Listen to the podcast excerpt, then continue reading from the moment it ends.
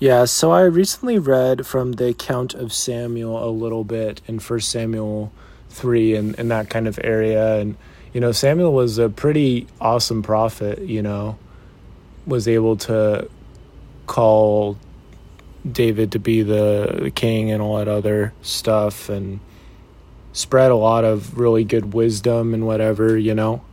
But back in the day, you know, Samuel was once a kid and his mom Hannah prayed for him and been praying for his son and she said that she'd give Samuel to the Lord to like serve and, and everything and so that's what Samuel did, right?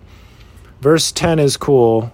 And this is when Samuel has been living with Eli and has been learning from Eli and you know about like temple ordinances and whatever, I imagine, and helping out with that and just learning to appreciate holy things and stuff.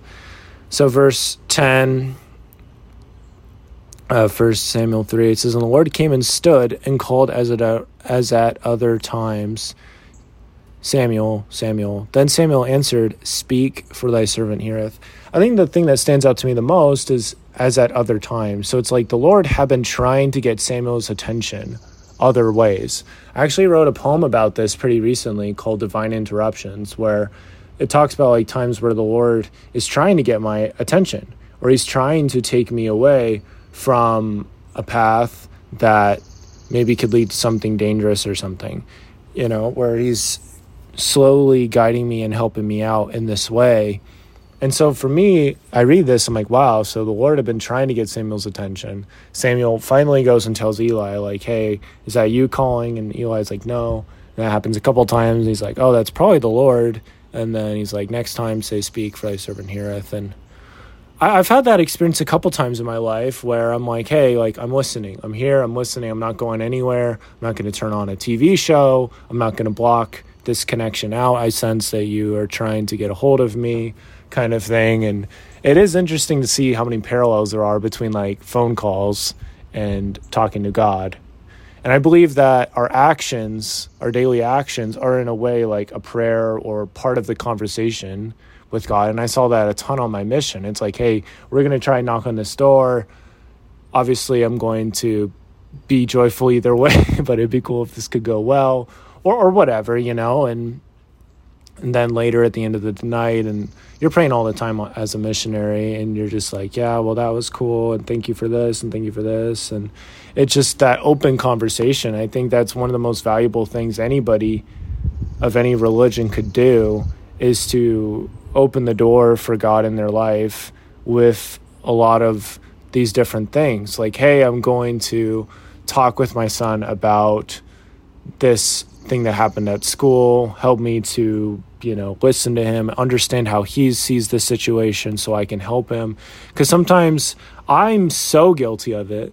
I'll assume that somebody thinks a certain way and then I'll tailor my conversation that way. But now I'm really trying to just be like, okay, how do you see this? what how do you understand this and then that can like trend the conversation a certain way and i think doing podcast interviews has been really helpful for this because i will have some thought of where i'm going to go and then i kind of wait and i listen and i give the person space and then they can go in a different direction so and if both people are like coming from that intention of wanting to help out the other person and they recognize that then that is also super powerful yeah, so I, I don't know. I think it's really cool. Like how the Lord reaches out to Samuel when he's really young and is just trying to get his attention. It's interesting the revelation that comes to Samuel here, where the Lord is like, "Hey, like, I am. Uh, I've told Eli that he needs to, like, be a little more, uh, like, yeah, I, I will perform against Eli all things I've spoken against his house. His sons made themselves vile and he restrained them not. Yeah. So verse 13, it's like his sons were doing things that were not good and Eli didn't hold them back.